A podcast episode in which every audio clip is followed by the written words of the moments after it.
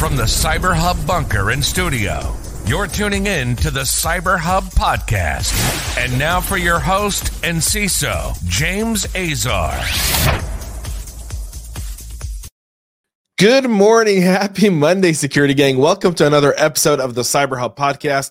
Thank you for taking time out of your days to kick off this week with us, Monday, January 22nd, 2024 what a weekend it has been. I hope everyone got some time to relax, get some much needed R&R, spend time with your loved ones because cyber criminals don't take weekends off or if they do, they're really just doing stuff behind the scenes. We've got a lot to focus on today. A lot of things going on, especially in the in the world of of, of specific exploited vulnerabilities that we've talked about significantly over the past several weeks, months, and years of doing this show.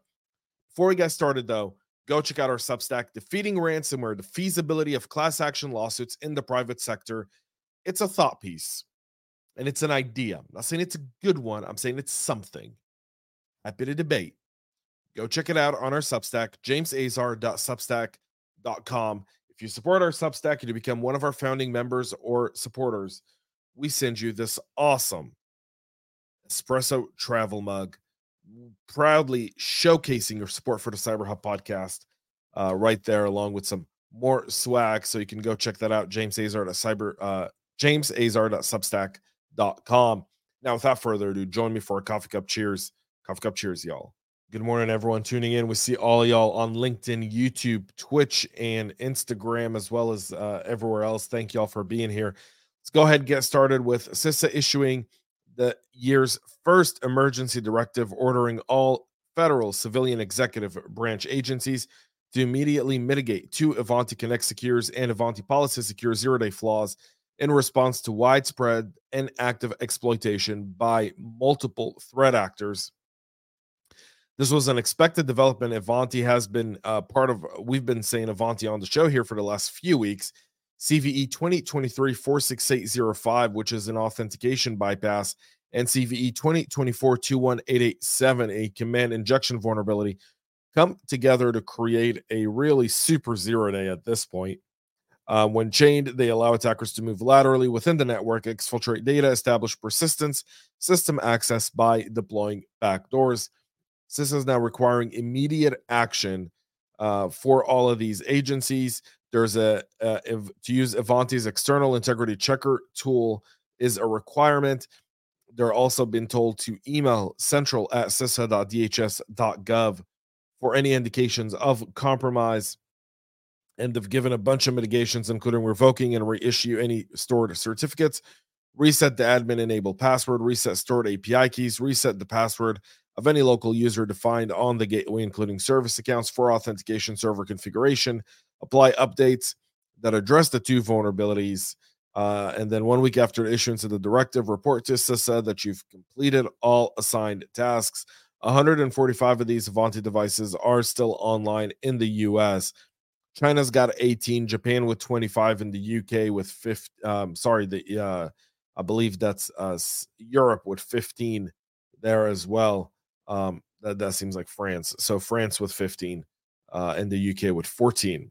So there's that piece from Ivanti. You want to get that taken care of. If you haven't done so yet, please heed these warnings. There's active exploits out there.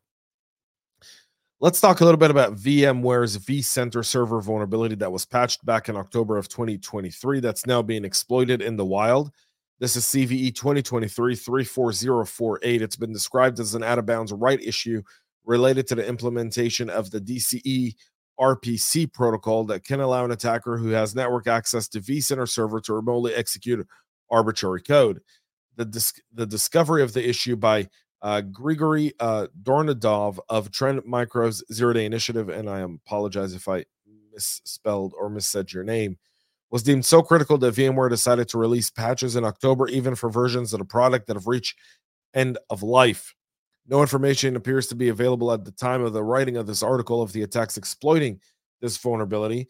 But that takes us to our next story, where now evidence is suggesting that Chinese cyber espionage groups have been exploiting a recent VMware vCenter server vulnerability as a zero day since 2021, according to Mandiant. This is the same CVE 2023 34048. It had a CVSS score of 9.8. It's an out of bounds write issue. VMware released patches back in October for it. Last week, the virtualization company updated the advisory to warn that they were aware of in the wild exploitation without providing specific information. On Friday, Mandiant, which is now part of Google Cloud, revealed that the exploitation likely started a year and a half ago and that a sophisticated China linked espionage group tracked as UNC 3886 is responsible for it. They've got a track record of utilizing zero day vulnerabilities to complete their mission without being detected. This is the latest. Now, one thing to keep in mind about China let's say someone who found this vulnerability before uh, um, um, before uh, Gregory did, right? So if someone found it in China and reported it, by law, you've got to report these vulnerabilities first to the Chinese government before you report it anywhere else. Even before you report it to the vendor, the Chinese government then reports it to the vendor at their time of use. Is this not a far-fetched example? And I'm saying there, I'm not saying there's any proof here of this. I'm saying that there's a law in China that does allow this, meaning there could be security researchers in China who found this flaw, reported it to the government, and all the government did was take advantage of it for the last year and a half, um, where they had access to this vulnerability before anyone else picked up on it. VMware has patched the vulnerability since, but just you want to keep an eye out on anything in your environment. We'll stick to some geopolitical, not geo stuff, but but really nation state actors. Russia, for their end, uh, have successfully hacked into Microsoft's corporate network and stole emails and attachments from several senior executives and targets in the cybersecurity and legal departments, the company disclosed on Friday. The software giant said the APT group, known as Midnight Blizzard, also known as Nobelium, used a password spray attack to compromise a legacy non production test tenant account and gain a foothold that then used the account's permission access a very small percentage of Microsoft corporate email accounts. They exfiltrated some emails and attached documents, according to the filing with the SEC. The company said its security team detected the nation state attack on its corporate systems on January 12th, traced the infection back to November of last year. The company said members of its senior leadership team were among the victims and noted that the attackers were initially targeting email accounts for information related to Redmond's own knowledge of the APT operation. The attack was not the result of a vulnerability in Microsoft products or services. There's no evidence that the threat actor had access to any customer environment, production system, source code, or AI systems. They'll notify customers if those become available. Um, so Microsoft, for their end, are saying, look, this wasn't a vulnerability on our end. This was a password spray account. Took over all of our. Uh, they took over one of our environments. They moved laterally within the network at that point. So another one of those uh, um, Russian nation state attacks against U.S. organizations trying to gather information. Apache's Active MQ is being used to now deliver the Godzilla web shell on compromised host. The web shells are concealed within an unknown binary format and they're designed to evade uh, security and signature based scanners, according to Trustwave. Notably, despite the binary's unknown file format, Active MQ's JSP engine continues to compile and execute the web shell. This is CVE 2023 46604, a CVSS score of 10. It refers to a severe vulnerability in Apache Active MQ that enables remote code execution. Since its public disclosure in late October 2023, it's come under active exploitation by multiple adversaries to deploy ransomware, rootkits, crypto miners, and DDoS botnets. The web shell named Godzilla is a functionality rich backdoor capable of parsing inbound HTTP post request executing the content, and returning the results in the form of an HTTP response. So you want to make sure you get that patched as well. We'll move to Payoneer, the financial platform who had several accounts hacked, even with MFA enabled in Argentina. The global payment processing company attributed the attacks on fraudsters tracking, uh, tricking users with phishing links. No, let's blame the users. Again, Payoneer has not learned anything um, from other mistakes. Like 23andMe, do not blame your customers for your mistakes.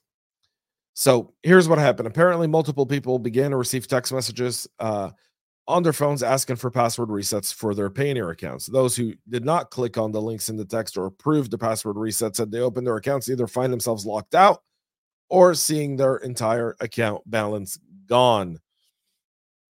In a statement to Recorded Future, a spokesperson for Payoneer said that they lured a very limited number of customers to click on links to phishing sites and provide their account credentials. Unfortunately, some customers clicked on these fake links and shared their account login information with fraudsters or encountered newer modes of fraud that compromised their mobile phones. Here's the deal you're in financial services, Payoneer. Let me give you a little piece of advice here. Maybe you need just, just a tad bit of coaching in this situation. It is your responsibility to protect your customers because inevitably they don't trust you, they're not going to do business with you. So, as a general rule of thumb, as someone who's been in financial services for quite a long time, I can tell you that the first thing you should have done is you should have identified that someone is logging in, probably from an unidentified device, into these users' accounts. And that should have triggered something in your environment to say, wait a minute, something doesn't smell right here, especially if you were monitoring activity of suspicious logins versus suspicious activity which is the basics of any responsible financial institution in a process to defend their customers. You didn't do so. You've also allowed MFA to be done by SMS rather than by an application or a, a smart notification pop up, which would have probably made those accounts much more secure. If you're not unsure about this, Payoneer, shoot me a message. I'll gladly send you Roger Grimes' book, Hacking Multi Factor Authentication it might give your engineering team just a few more ideas of how to properly secure those accounts. VF Core is now coming out and letting everyone know that 35.5 million customers' data was stolen in the ransomware attack that were reported on back in December of last year. The uh, VFware uh, VF Corporation is the operator of brands like Dickies, the North Face, Smartwool, Timberland, and Vans. Uh, they've taken some systems offline in a January 18th Form 8K filing with the SEC, the company revealed that the attacker stole the personal information of 35 and a half million individual consumers, mostly people who purchased directly from these companies. Not if you bought North Face through Dick's Sporting Goods, you're not impacted. You bought North Face through NorthFace.com or Vans through Vans.com, you're likely impacted as part of this breach. Um, and if you bought from their stores, uh, then there's uh, uh, potential there as well. So um, VF uh, Corporation is now letting everyone know the number of victims and that they're back online. The FTC continues to target data brokers, a scummy industry that Congress refuses to address. This time in a settlement with in-market media, which bans the company from selling Americans' precise location data. In-market, a Texas-based data aggregation company specializing in collecting and analyzing people's location data. The company gathers location information from various sources, including its own application like checkpoints and ListEase, and numerous third-party apps that in, that it incorporates its uh, SDKs into. It's been downloaded 30. Uh, it's been downloaded over 30 million uh, unique devices since 2017, according to the FTC complaints. Respondents also make that the in-market SDK available to third-party app developers. It's been incorporated into more than 300 such apps, which have been downloaded onto over 390 million unique devices since 2017. The FTC complaint says that in-market maintains 2,000 categories of distinct audiences, which track people into falling into Christian churchgoers, wealthy and not healthy, parents of preschoolers, etc., etc., etc. The FTC deemed in-market's five-year data retention policy overly excessive for targeted advertising, uh, significantly elevating the risk of misuse and exposure. If Congress actually did something, that'd be a law uh, that would prevent this or at least limit the amount of data and give you the opportunity to opt out of it. That's not the case here either. That's it for our show this morning. At least FTC is doing something here. Let's just say that. That's it for our show this morning. We'll be back tomorrow, 9 a.m. Eastern, live right here. Catch us on all your favorite podcast listening platforms like Apple, Google, Spotify, and everywhere else you like to get it. Make sure to subscribe to our YouTube channel and go check out our Substack. Until then, have a great rest of your day. And most importantly, y'all, stay cyber safe. We love feedback, so make sure to connect with us on social media and subscribe to our podcast on your favorite podcast listening platform.